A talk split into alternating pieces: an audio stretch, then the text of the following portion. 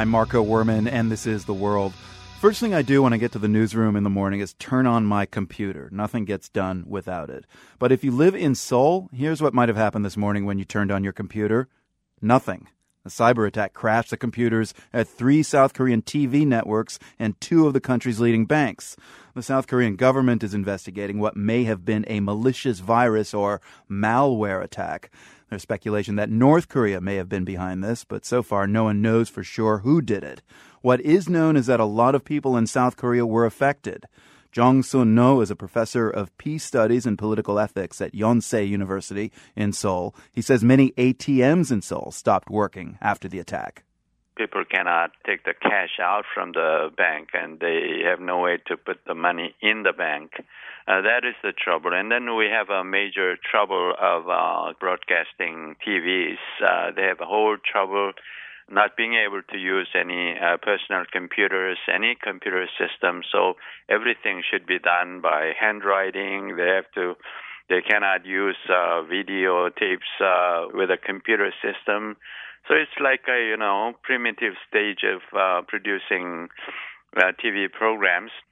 Um, so as you probably know, the United States and South Korea and other parties have warned about something like this happening. Uh, it's not like there was n- no warning. Why, why were there not better protections in place, at, especially at two major banks?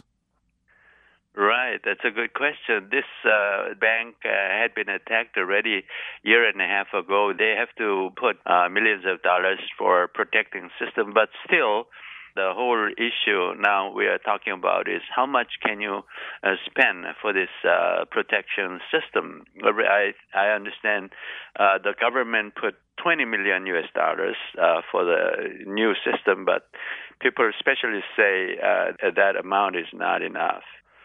Um, I mean, South Korea is an economic powerhouse. What, what's this going to do to South Korea in the next few days if everybody's kind of working in the Stone Age? That's a good, good, good point. Uh, the I think we can solve it. Uh, no problem. I I think uh, Korean people are very strong and smart enough to uh, protect ourselves and our economy. But uh, for some days and Uh, Uh, nights and weeks, uh, people feel psychologically extremely frustrated, and the uh, trouble uh, the, because of this confrontation. Uh, so people uh, beginning to talk about more advanced uh, structure of confidence and peacemaking uh, kind of a thing between North Korea, U S A, and South Korea.